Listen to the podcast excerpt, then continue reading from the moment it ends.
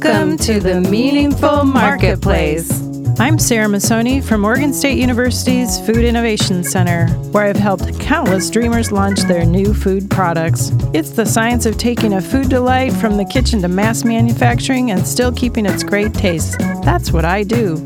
I've been called the woman with the million dollar palate, although I haven't tried to cash that check yet. Listen in weekly for real life stories. I'm Sarah Marshall, owner of Marshall's Hot Sauce and author of Preservation Pantry, modern canning from root to top and stem to core. I love inspiring business owners to get started on their journeys, encouraging folks to be part of their local community, and I'm excited to help business owners tell their stories. Join us as we explore the journeys of women entrepreneurs in the food and beverage industry. Hello, and welcome to Masoni and Marshall, a meaningful marketplace. Thanks for joining us while we tell the stories of food startup businesses. This is Sarah Marshall from Marshall's Hot Sauce. And Sarah Masoni of the Food Innovation Center, Oregon State University. Yay! So we are here again this week, and we have some food news to start off with. So this is hot off the presses. There's a new hot sauce and beer bar. What? Yep. It is just open this week. It's called Ale Fire, and they just opened up in North Portland. They have specialty hot sauces and beers and ciders. And if you make hot sauce or beer and cider, they're currently stocking their shelves. So this would be a good time for you to reach out to them. So they are called Ale Fire at 3520 North Williams Avenue. So check them out. And they are officially open to the public now. And you may even find me there doing a hot sauce tasting. What? Mm-hmm. I'm very excited about it. If you're a food entrepreneur and you have a press release for us to announce, submit it to startupradionetwork.com and help spread the word about events, new products, awards, anything you want us to talk about.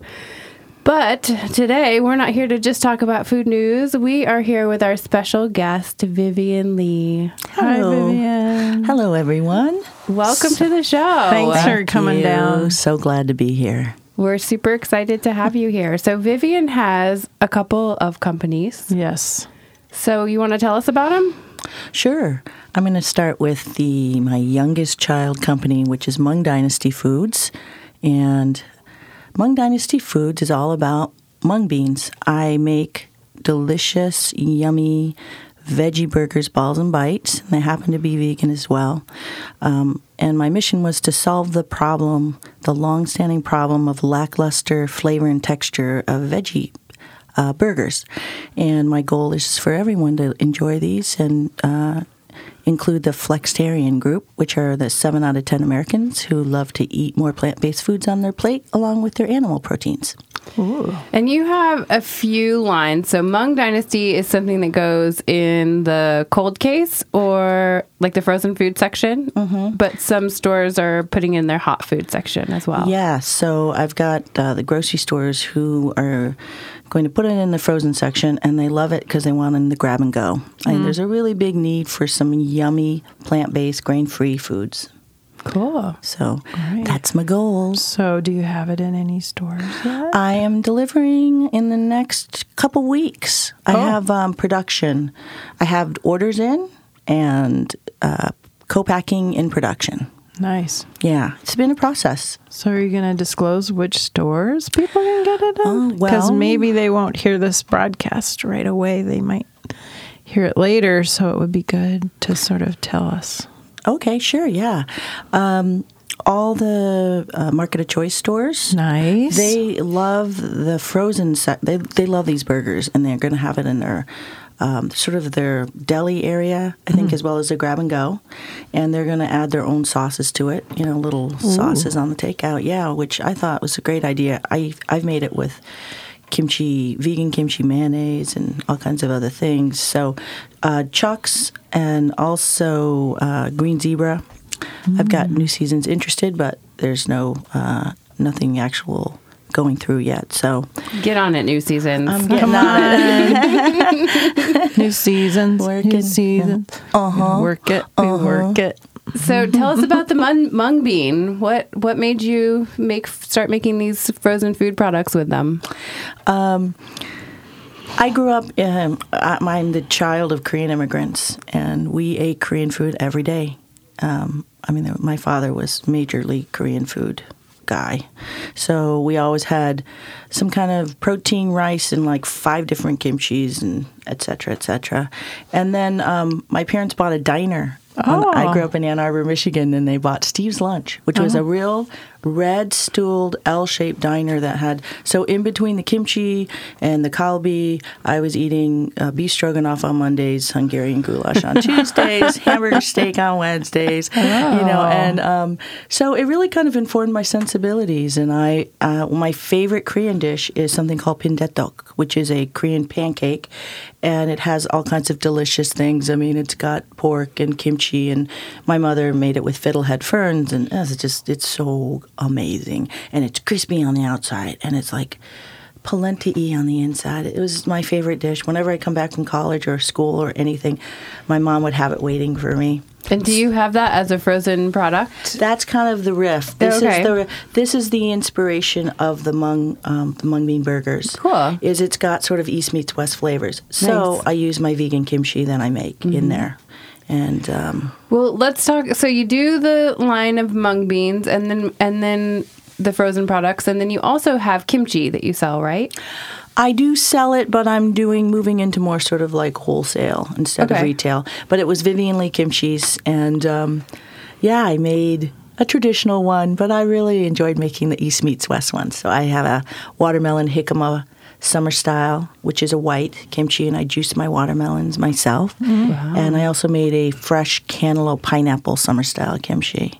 So um, I do it now more on the wholesale level versus the retail. Just because, as I think a lot of um, food startups would understand, one of the things we have to be really aware of is cost and margin. And So- the margins on the kimchi production was very slim. So you're saying wholesale? Do you mean it's going to like a deli case somewhere? Yeah, I'm working on sort of more oh. like bigger wholesale companies, deli cases, large restaurants, things like that. Nice. Yeah, so that's the that's what's going on in the kimchi world. Doing the restaurant and bulk side. So if if there are restaurants that are listening or grocery stores, they can order it from you. By the gallon. Yeah, by the gallon. Very cool. That's cool. Mm-hmm. Yeah, it's easier on the production side as well, Yeah, which has been the challenge. and less packaging. That's where the pat the margins Yeah. have been really. Mm-hmm. Delis are awesome that way. They take five gallon buckets and have, you know, containers in the glass case and they just fill them up and people take what they like. So that's cool. And I meet people all the time. Like yesterday, I met a fellow and his uh, people just are love kimchi. It's like Yeah. the- see, and they love. I'm like, do you like sauerkraut too? I love sauerkraut. My daughter actually admitted this morning she ate some kimchi yesterday. Oh, was that big? That was huge because she hasn't done it. She'll get the the rice and the pork and the kimchi, and then she'll just look at the kimchi and go, "What is that?" so That's I thought that was cool. that I was going to get to tell you that. That's funny. That's like a Korean version of sauerkraut. Is kind of how I explain it. It's really good for your stomach. Oh, it's a probiotic. Yeah. So fer- it's fermented, and the, this is a. um, a lacto fermented product, Mm-hmm. and it is wildly fabulous for your gut. And Okay. you know, gut- the gut- Spicy? It, it's spicy, but I make. I'm the black sheep of my Korean family. I do not like super spicy food. Oh. So, um, you know, when I'd be at gatherings, it'd be like, and here's Vivian, we made this special thing for you because there's no spice in it. okay, I can handle a little spice, you know. Oh, that's cute. I am the complete opposite. I want to have everything so spicy all the time. I want to be like sweating and feeling. That's how I know I'm alive. I love, I'm big on flavor. So all my products, you know, have sort of an East meets, meets West flavor sensibility, but and they're packed with flavor. And I like a little bit of heat for interest, too. You have another line of products, right? Yeah. That are your granolas, and they're called Lucky Rabbit. Lucky Lucky Rabbit snacks, and um, it's a line of n- seeds and delicious yumminess granolas that are sort of low glycemic, low sugar. It's not sort of a, a more American style granola, which generally has more sugar. And I have some cozy, familiar flavors. And then I have some interesting flavors. So I make regular granolas that you would eat for breakfast, and then I make uh, savory snacks that are made with oats, like the Big Korean Barbecue, the Curry Miso Matcha, which was a finalist for the Good Food Award last year. Oh, cool. Congratulations. Thank you. Um, and um, right now, it's really popular. It's funny. My favorite is a, is a hibiscus. I use- Hibiscus is hot right now. It is hot. And in this hibiscus tea I use, it's Smith tea actually, and they use rose petals, sarsaparilla root, ginger. It's just a fabulous. It's just I call it the Grace Kelly of my granolas. Oh, it's pretty. It's super elegant. Sexy. Yeah, it's really good with goat cheese too. Ooh. Uh, and then where can people find those snacks? Um, in the local grocery stores, so all over Portland, Market of Choice, Green Zebra, Can you order online? Chucks. You can order online. Are you Um, on Amazon? I, I'm actually just in the middle of doing that. It's Oh, funny you should mention that. Yeah, I'm sort of in the midst of navigating that. But so you cut your teeth on your granola. I did. It was my oldest child. Can you tell mm. us a little bit about that journey? How did you you were making granolas, right? And your friends and families told you you should sell it?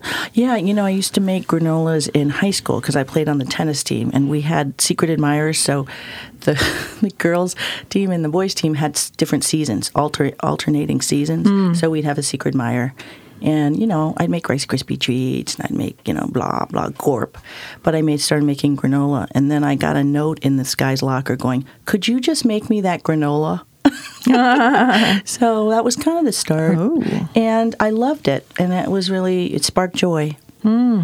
to use, you know, the new lexicon of Marie Kondo. So you but you were a lawyer. Yeah. How, how do you go from lawyer to granola to mung bean burgers? how do, Gee, Sarah, people want to know? Put it that way, I it mean, makes me wonder too. No, I mean people want to know because there are a lot of folks out there that have been building a war chest of money, and they're like, "I wish I was a food entrepreneur." How do so, you do like, it? how do you do that? That's something I think that's really unique about you. Uh, well, you know, I practiced for like a long time, decades, and um, I grew up, like I said, in a sort of a very Korean environment. Uh, so there were just expectations in terms of what I would be doing. So here's a funny story. Did I tell you this? I don't know. My mom, who I loved to to pieces, she passed away in November, and but when I was like five, she goes, "You're going to be a doctor." And then when I was 10, she goes, You're going to be an anesthesiologist because they have nine to five hours. and then when I was 12, I said, You know, mom, I want to be a psychiatrist. And she goes, No. and then a couple years later, she goes, How about you be a lawyer? I just it just makes me laugh, you know, because I, I was sort of a rebellious kid, so it's amazing that I actually did become a lawyer. Um, and going back to your question on on what what drove me to do it, I've always had a passion for food. Yeah. It was truly like, going back to the story about my parents and growing up is my world was as big as what I knew it was to be. And you know, when I was growing up, there weren't a lot of options. Like, oh, you could do all these cool, amazing, different No, things, right? exactly. They were much more linear in terms of what your career might be, and um, so always loved food. And it got to a point where it was either just dive into the deep end and go do it because you can always come back. You can always, you know, I could always find something to do. Yeah. Um, and I figured it was now or never. We'll be right back after a word from our sponsor. Oregon State University's College of Agricultural Sciences and the Food Innovation Center are proud sponsors of the Meaningful Marketplace, committed to serving all Oregonians with the mission to advance the science that lives at the crossroads of conservation and production. We are inspired by the creativity of food innovation, new economic opportunities, and new experiences because food brings people together.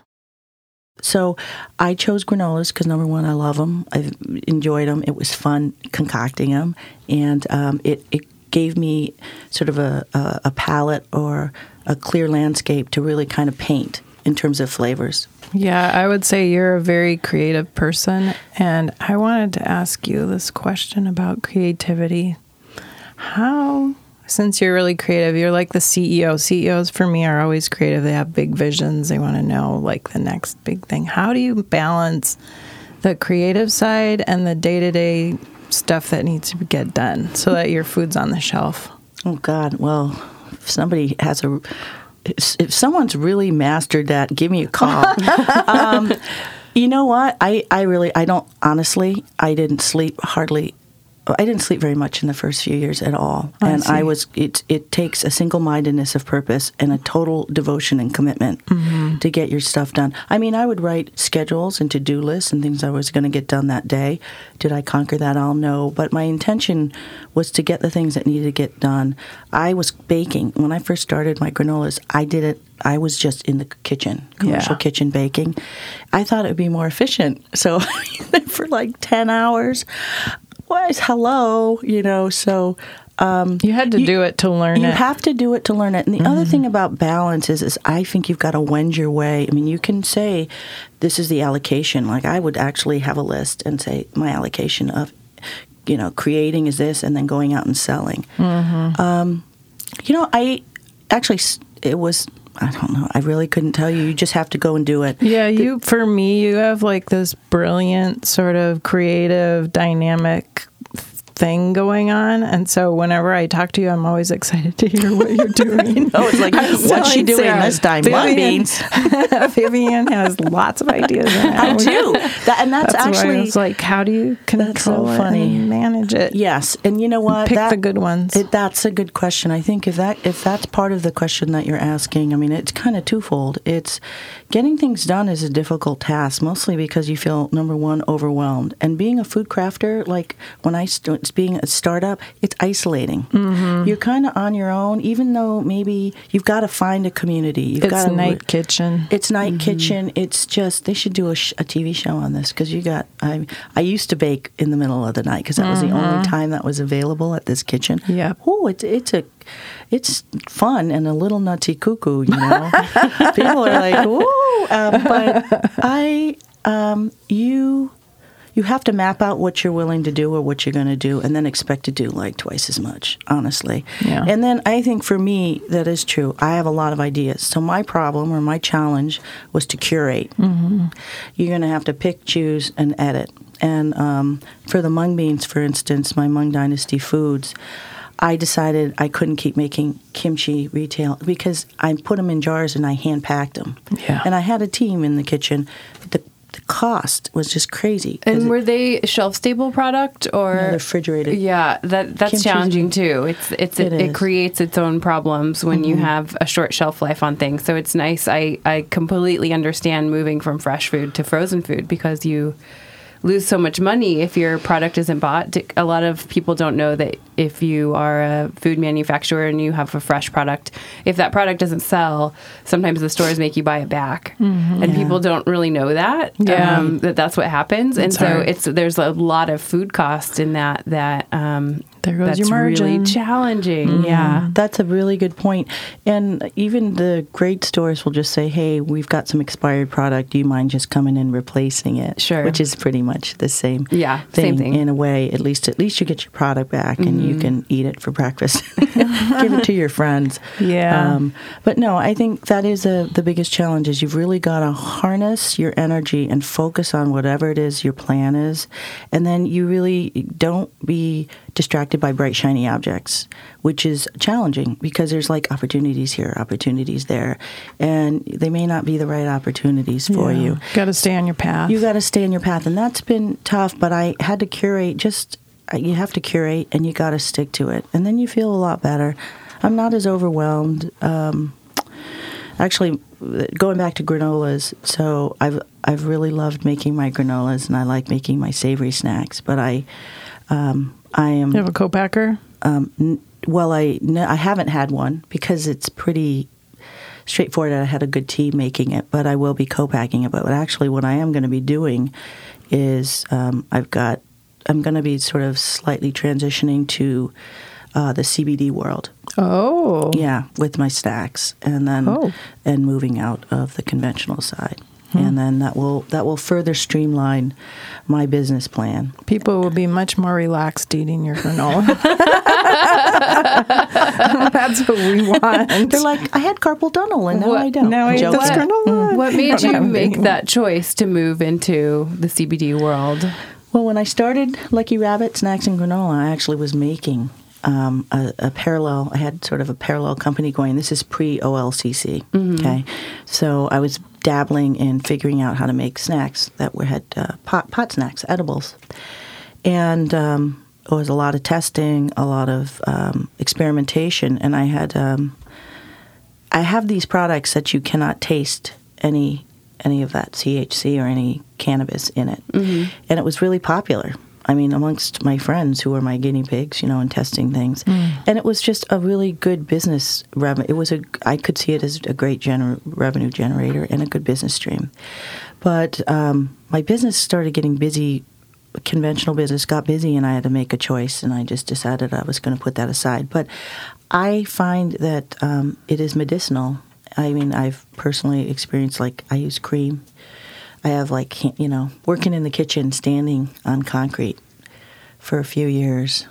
Hurts. It's it's just causes some challenges physically. So I think per, from personal experience, it can be really uh, helpful and and healthful and I want to do something that's part of my mission in the world is to create not just yummy, delicious snacks, but you know things that nourish, that um, that sustain. Mm-hmm. Um, and I noticed that that. about your products that you have a big focus on um, things being healthy, things being vegan. A lot of your products are vegan, which Yeah. is rare to find in Korean food for kimchi to be vegan and for snacks to be vegan. So, what made you make that choice?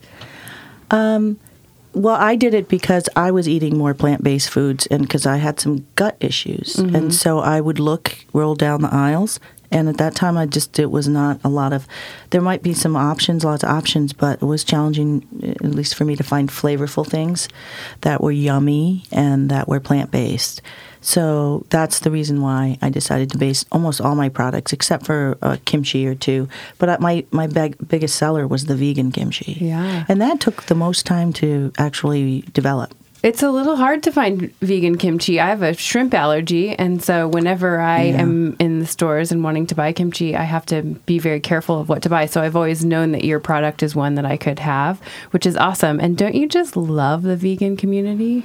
They're Yeah. such hardcore fans. They are. They are. They're very, you know, they're really mindful of what they eat. They're committed to the to a plant based lifestyle. I I think they're great. Yeah, I, I- I, think once they find someone like you, they follow you. They just become, you know, part of your life, which is really cool. They're so they're excited like, we can't it. find the Coco Classic. Yeah. you know, where is it? I'm like, I don't know. Let me find out for you. That actually, that's true. I got I got the most emails about products, their favorite products that were out on the shelves. Mm-hmm. Um, but yeah, and my mung my mung burgers are vegan as well. Awesome. I feel like that the world though, like I am when I was younger in my 20s, I was a vegan for 2 years and then I, I was a vegetarian for 4. And back then it was a lot of peanuts and eggplant. it wasn't a lot of options. not a lot of Holy options. schmoly. Now it's Um, a whole different. now it's a whole different world. And I really believe, though, that it's like, well, look at Beyond Burger. I don't know if you are familiar with Beyond Burger. Mm, they're selling like crazy. So I, the stock wise, they had their IPO a few months ago, Mm-hmm. and it was slated to come out around 125. I mean, I think I, it was like 100. And, it it just it's now at 220 What? maybe or 200. It's wildly overpriced, and yet it keeps on moving forward.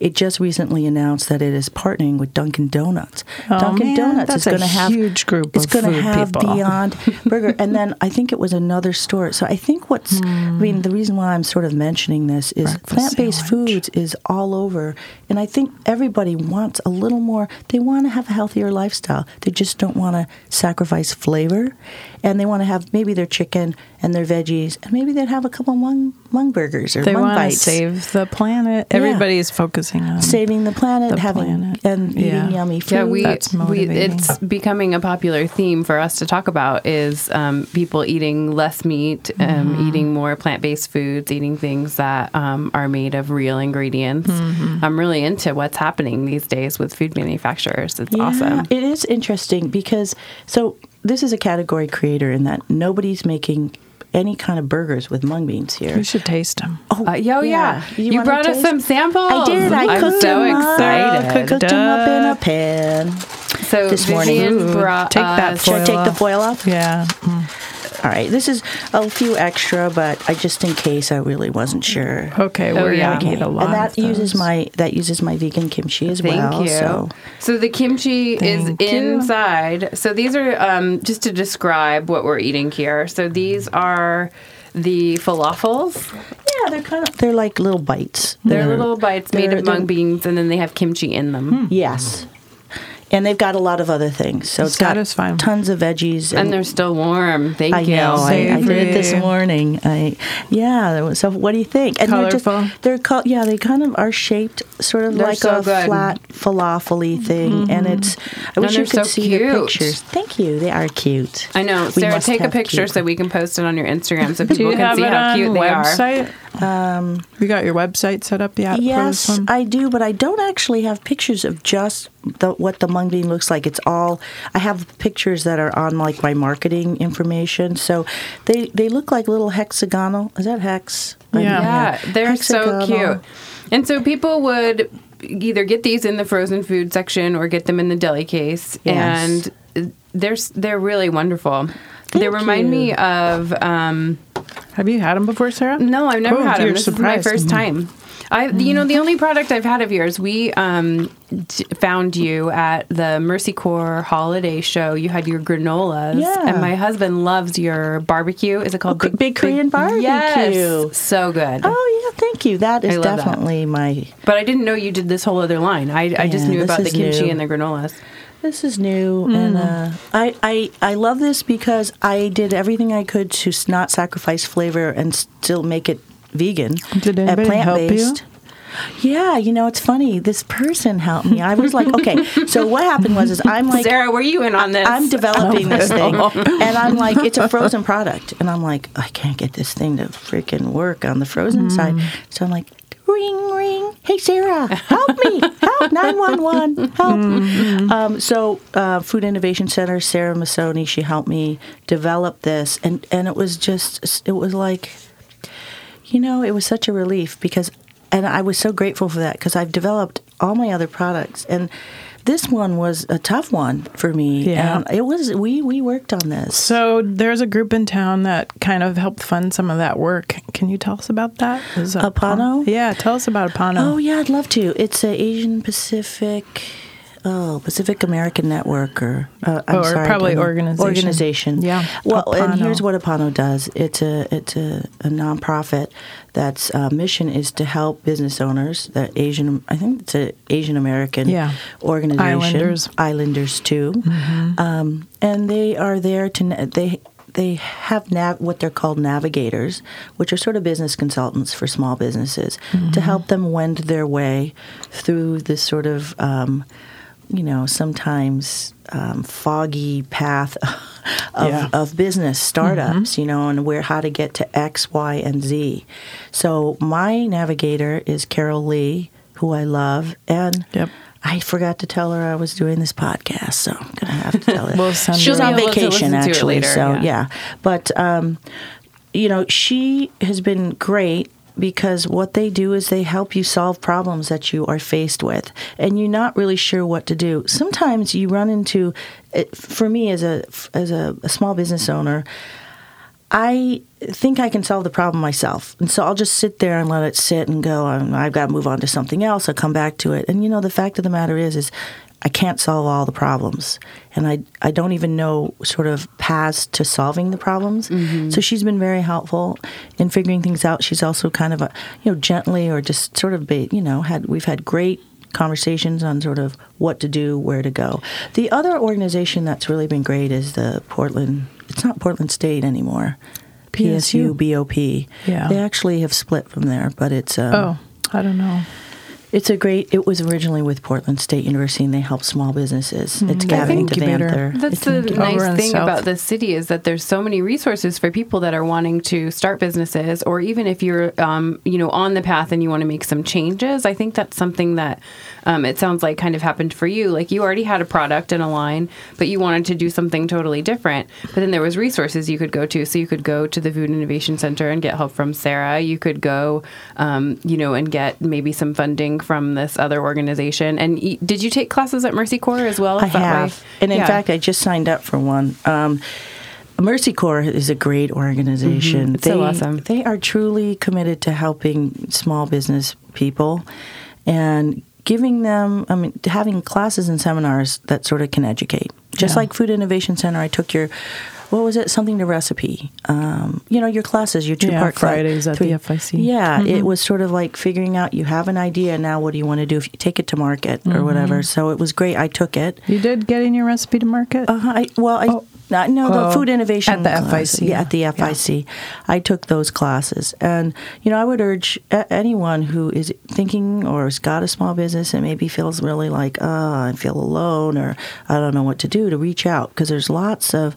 You just need to get on the email list, and you just need to start catching classes. And a lot of times, if you're sort of in a place where you know it seems like these, because there's there's fees sometimes associated, but a lot of times they can waive, you know, have little scholarships or waive the fees. Yeah. So ask, always ask. My mother used to say, if you don't ask, you don't get. Yeah. also, I mean, you have to be ready to invest if you're going to Yes. do something like this. Um, I have another question for you, Vivian. Yes. I'm ready. so, I'm wondering if you had one thing that could help your business move forward, like in your dream, your big dream, what Mm-hmm. would that be? Would it be it would be investment. investment? Yeah, outside investment. So this has been, yeah, it's been funded. Not, it's, uh, it's been self-funded for the most part, and um, the biggest game changer to my business, especially with the Mung uh, Burgers, Balls, and Bites, would be outside investment. And the reason for that is, I have a, too much demand right now, and not enough supply.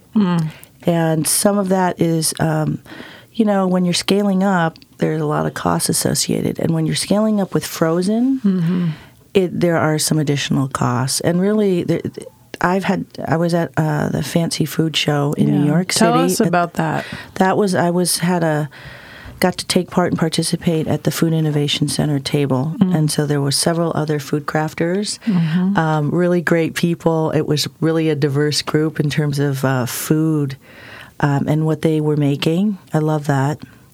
And you are there to sample your products and to meet buyers, hopefully, and connect um, with people who c- could be game changers for your business, hopefully. And that includes grocery buyers, heads, you know, executives, uh, companies, um, bloggers, Distributors. distributors, Brokers. brokers. And so you are there. You sample your products. You like to, you don't know who they are, and um, so it's always fun. So, for instance, I can t- sort of talk about my experience, right? Yeah. So I had um, uh, Walmart. It had a big presence at this event, and Walmart is really taken a huge interest in um, participating more, becoming more active with incubators and as well as small business crafters. They actually were, were saying that they were really big in helping the cauliflower brand company, Yeah, the pizza crust. the Pizza Crust people who were small in the beginning. I think it's called Cauliflower or something. Caulipower, and they helped them scale up and, and, and all kinds of stuff. And they they said that's one of our best sellers. They recognize, you know, Walmart is really trying to um, c- compete in some ways with Amazon. They and but their biggest moneymaker, their revenue generator, is grocery. And so they, I think, wanted to be become more involved. Yeah, Right. and they want to have all of the unique spots in the store too. They want to be represented in dairy. Right now, my absolute favorite dairy product they have is a fresh mozzarella ball. Oh, Theirs is the best. really? And if you haven't shopped their deli case, their provolone cheese is bomb. Really? Yeah, so you should take a look at the at the different options at that. They also are the biggest seller of organic produce. Yeah. Yep. And um, I think people, uh, you know, I mean, just don't put big companies like that out of mind. Like if you're a small company and you're looking to grow, um, those kinds of places can be really good for you if you want to get into mass distribution. But one thing I wanted to ask about is like with your products before, you could probably distribute them yourself. Like you could ship granola to somebody or you could go and de- deliver it and drop it off. But with a frozen food product, do you need to use a distributor because they have frozen trucks and? Um, I have to use some kind of yes. Yeah. The answer is yes, and that's been the challenge, and that's sort of in part of the answer to the question that Sarah just asked about what would be the game changer for you now. So at this point, it's kind of an interesting place in terms of this product. This product is frozen. It comes with it additional costs in a, in a variety of ways. One of them is distribution. So I was part of. So Market of Choice has this amazing program for for new food or f- smaller food companies hmm. called the Mojo program. Oh. and th- they're incredible. John Boyle and the team there. What they do is you were if you got into the pro into the company, they have like twelve or fourteen stores all over Oregon, mm-hmm. and my my products are all over Oregon because Market of Choice allows they have a truck every week. You get orders from everywhere. You drop around. it somewhere. You drop it, and the Just to one location. yeah, just to downtown Belmont. But then Market of Choice would pick it up, and you're not paying any shipping fees. So um, that's Helps a huge. everyone. That's huge. If, but they don't do frozen. They say whoever Oh, has the just truck shelves. wins. Just shelf stable, yeah. So here's the deal. I have he. You know, uh, John Boy was like, "I'll connect you." There's some f- smaller frozen food distributors. So yes. That's a challenge. This product, though, is, is for me. I've loved every single product I've made. This product, though, I feel so excited about. Uh, Walmart loved it. I had the director frozen. She ate like I don't know, sitting there, standing there eating. Yeah, Laura for a half an hour, and talking. And I connected with the other buyers well. Um, the other great experience at this food event at the Fancy Food Show was. Um, there were these two gentlemen who came up, ate it. Turned out they were the executive VPs of DPI, which is a huge distribution company. And he said, I, w- I would like some more samples. And I said, Oh, I'll drop it off. You know, he goes, I, he goes, where? I go, to Tualatin. He goes, I live in Ohio. so I sent him a box. But apparently, and he, what he does is he is in charge of Kroger. So um, yeah, so you Oh, There know, you go. there's there's a lot of opportunities, and for me, after doing a few events, it's qua- quality over quantity. Yeah. You know,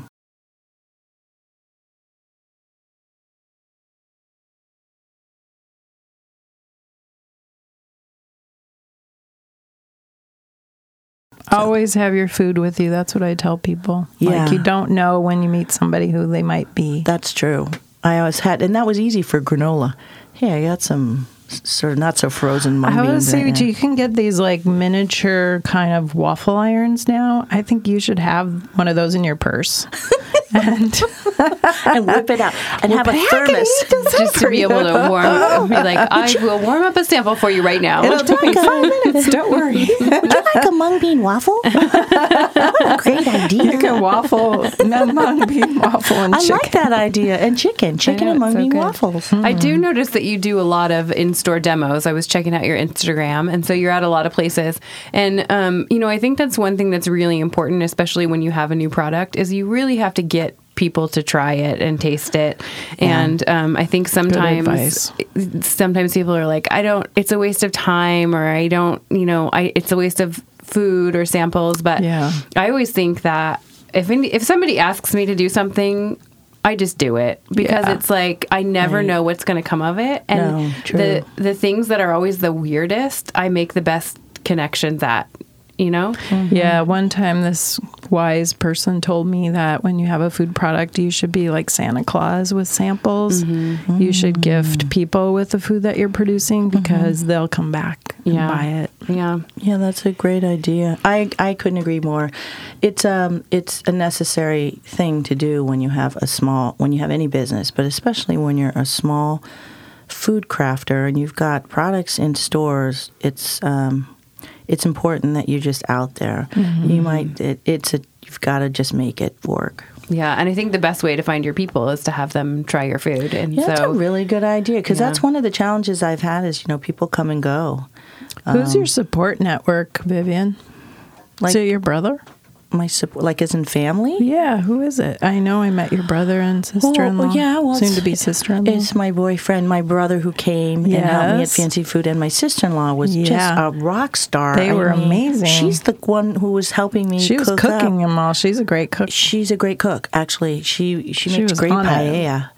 Um, no, Anna, she's great. She loves to. Ba- she's a baker, but that's a support my support group. And then you know, Food Food Innovation Center has been a Mm-hmm. big support group. You've been um, Apano, um, and then other fellow food crafters. You Yeah. know, when I've had questions and stuff, like I'm doing Feast, I'm going to have a little, be able to sample at Feast on the at the grand tasting on September 15th. Mm-hmm. And I sort of texted a couple other food crafters and said, "You did this. How? What was it like? What did you have to do? Mm, good what did you have to prep?"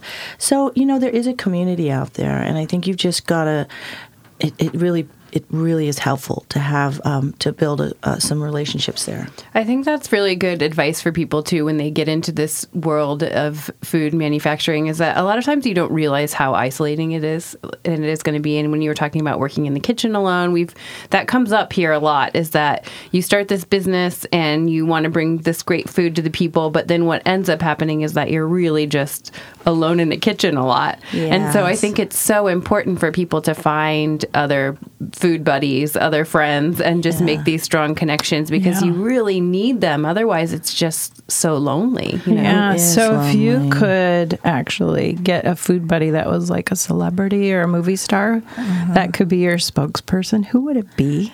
I, I actually have thought about this. I, I- Bobby Flay or Oprah. Oh, we should and the reason send why some. Bobby, I've tried. Oh. I've tried to get Wait. through to Bobby Flay because he's got number one this like it's I don't know what it's called.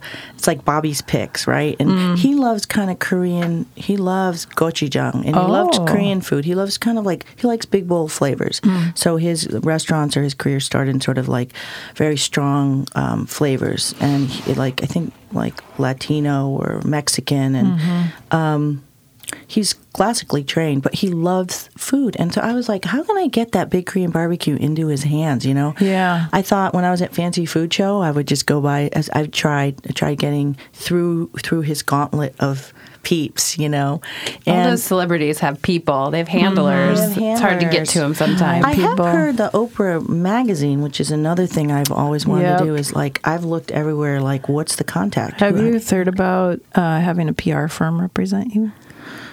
Well, that sounds expensive. I think I have thought about it. I've thought about it a Those lot. people know all the people. They do. They know their people know their people, and that's how you get there. Yeah, you kind of have to hook up with the right. The, people have to have the right Mm-hmm. the connections, and I don't have them. I've heard you can just send things to the Oprah um, magazine, and because right now they're picking for the holidays. I know, isn't that funny? It's July. Christmas in July. But this is when all This of the they pick that. magazines are time. finding their top gifts for holidays. Actually, Shape magazine connected with me last Ooh. year, and I was in their magazine. I sent them some samples. I don't know how they.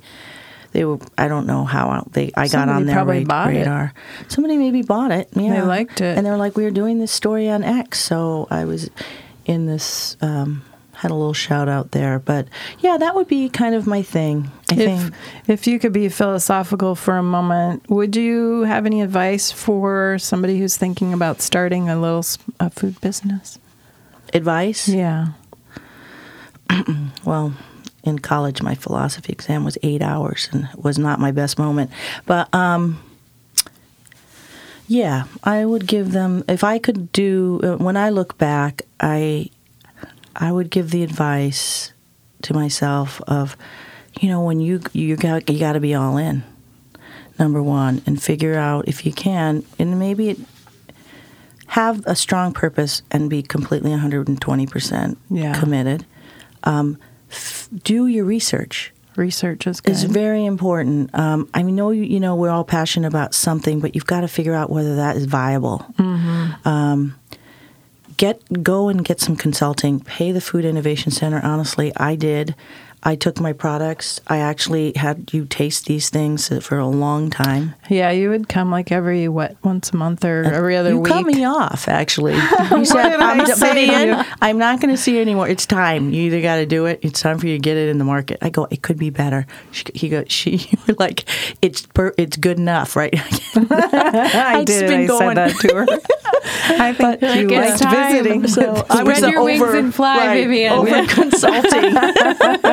So what? I- But what the the kernel there is that you know do find you know if you can get some consulting and if you can find like sign up. There's lots of um, Mercy Corps organizations. Um, different kinds of startup groups that would be really helpful because not just to meet other people who are thinking who are like-minded but who might have some interesting ideas or give you some contacts um, to solve some problems or to talk about some issues that you have so but once you're there like i was just sort of a it's got to be perfect it's got to be perfect then you know once you kind of have your idea you've perfected it you've got to just go and be prepared you know for you just got to go Yeah. don't get too caught up in the process. don't get caught up in the process, and don't and it be feels a duck. safe you being have to be a stuck duck. in the process. yeah, not yeah, Yeah, That's so because you you know you're feeling creative and you're excited because it's something new, but then you actually have to launch it and do. let the world see it. and you have to have and a you small can always plan. make changes down the road. Yes. I mean, I see a lot of people do that where they'll like change packaging partway through I did. Hmm. or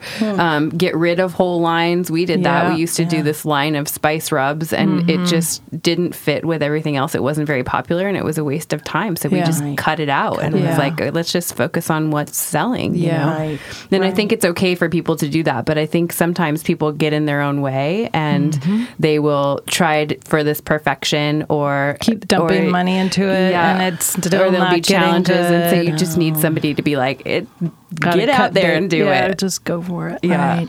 And you know, the one thing I did is I created this uh, like if you have a business plan, make it short and small. It does not have to be daunting and it really shouldn't be big because as a startup, you know, part of being a startup is being nimble and you've got to be responsive. Yeah. Not just react I don't mean reactionary, but Change agent. You've got to change. You got to move, and you just have to be like a sponge. And it's hard. Sometimes you want to you take things personally. It's not a bad thing, but you just have to process it and move on. separate yourself. Mm-hmm. You actually become uh, kind of like an agent for that food product. You're sort of representing it once it's created, and then you have to be very, very careful with it. And because the big the business actually becomes an entity, mm-hmm. that's really separate from you. You're part of it, but it's really separate from you because you have like duties to the business. It's kind of an interesting thing to think about. Yeah, and that that really is, and that's another good point about if you're starting out. What are the things you really you really need to think, be thoughtful. You know, thinking is highly underrated nowadays with texting and It this kind of is. quick. Um, quick exp- this expectation of quick responses. Yeah. you know, you really need to think. And if I could have done more, I would have thought a little more through in terms of um, sort of business and really figuring out your costs. That is really big. You've got to work your costs and figure out your margins. Yeah. And when we start a business, I don't know, maybe some people didn't, but I just was excited to get into stores, and I think I under costed myself. I didn't have a big enough margin. Not a big enough margin in terms of I didn't include everything that I really should have. What would I be your it was- perfect margin? More than 50%? No, well, in a perfect, in a super perfect world, it'd be great because you might start with 50%, but in the end, when you start getting larger, or you scale up, you're going to be lucky Paying if you have 10 Yeah. or 15. Honestly, when I talked to um, this company, um, a, a tea company that sold to a large, a huge conglomerate, and they said that they always aimed for 40, but in the end, they only were lucky if they got like 7 or 10%. And um, but That's why you have to sell a lot. Yeah. yeah, and that's the other thing is That's what people always say too is they'll be like, "We see your products everywhere," but they don't understand that that's what you need to do because you make such a small percentage. And even Mm-hmm. if you are even if your margins are set right, there's just always other things that come into play. Like maybe you need an expensive piece of equipment to get bigger or you know, there's all of these things that that change and flow and as like the market changes, you kind of have to be adaptable to all these different things. Like we ship things more than we used to because things are more online and that's more expensive to do Mm-hmm, than when we just drop it off. Like everything just kind of changes and and flows. I talked to a food crafter recently, and he sells his product all over the United States. And I said, "Who do you use?" And he said, "I just he ships it himself." Yeah, Wow. that's what we do. Yeah, because in you know. Distributors do an important job, but it also can be very costly, mm-hmm. and there's a lot of costs that you do not Hidden costs. They're hidden costs mm-hmm. that you're just not aware of. You're so ex- mm-hmm. you know. Yeah. So that was interesting when you were saying shipping because I thought to myself, I wonder if that's a viable option. For frozen, it's hard. It's hard Yeah. for Dry frozen. ice doubles the weight. And the cost, because then you're paying for Yeah, that dollar a too. pound or whatever. Yeah. Right, right. Uh, I did want to ask you before we're going to kind of wrap things up here, but I noticed that you like to do a lot of hiking. Yeah. Yep. Tell us about your favorite And places to hike here. Well, here, Yeah, or wherever. Okay, Where do you well, like to go? Recently, uh, my boyfriend and I went on a glamping trip. Ooh. And so he's got a trailer, and then we go with another couple. It was really fun. But we went down to Harris State Park, which is in Brookings. Oh, Brookings if is you great. have never been down there, I mean, I've lived in Oregon for how long? the I- sand dunes there, It's, or it's not the sand dunes. That's more like Coos Bay. Oh, oh. But this, the, I mean, this this state park is right on the ocean, and it's gorgeous. Number Hmm. one, it great facilities, and it was just great hiking everywhere. I mean, there was such great paths, so I really, I really enjoyed that. I Um, really, um, I like to see that when people have small businesses, sometimes we get wrapped up in what we're doing. We forget to Mm-hmm. do things. Uh, you know, I always like to emphasize the self care when I see it happening. So I think it was really great to see that you were still getting out in the world, going on hikes, enjoying this Yeah. beautiful state that we live in. So that was really great. And I want to encourage all you entrepreneurs out there to make Take sure to do that. Yeah. Yeah. Take a break, get outside, enjoy our beautiful Good state. advice. And um, is there a place that people can find you online? Um, Instagram handle, anything you want to mention so Oh, people can thank find you? Yeah, my Instagram is Mung Dynasty Foods. It's Mung underscore Dynasty underscore Foods, and that's really my most active area. I'm on Facebook, Mung Dynasty Foods, and I have a website with the same name. Um, so check me out and. Uh, you know, leave any comments or anything. I'd love, I'd love to know what you think, and um, follow me if you're interested. And um, where can people buy direct from you? What's the best place? We always like to send customers your way. Is that online? Yeah, my online uh, website has been just sort of recently changed, so I have an online store that's uh, will be coming up online in the next day or two. Awesome. Nice. Yeah, I'd love to. And in or and in Portland area, if you're interested in the Mung burgers, I can. That's that's something I can also deal with in deliveries. nice. Cool. Well, I'm excited to see your products in stores soon. Excited to you. buy them. It was so lovely to have you here and to meet with you. Very good. Thank you for coming today, Vivian. Thank you so much for the opportunity. Vivian. I had a lot of fun. Good. and we record Missoni and Marshall here at Ned Space. Tune in every week, Fridays at 9 a.m. And soon you'll be able to find us on your favorite podcast f- platform. Thanks to Alan, our um, audio engineer, and our production assistant, Chelsea. If you'd like to be a guest, submit a press release to startupradionetwork.com, and we'll be here next week. Talk to you then. Bye. Bye-bye. Bye bye. Bye. Committed to serving Oregonians with the mission of advancing science that lives at the crossroads of conservation and production, Oregon State University's College of Agricultural Sciences and the Food Innovation Center are inspired by the creativity of new food development. We strive to find new flavors, new economic opportunities, new experiences, and honor diversity. We are proud sponsors of the Meaningful Marketplace because good food brings people together. You're listening to the Startup Radio Network. Listen, learn, launch. 10% of our gross revenue goes directly to women entrepreneurs in developing countries around the world through Kiva's microfinance program.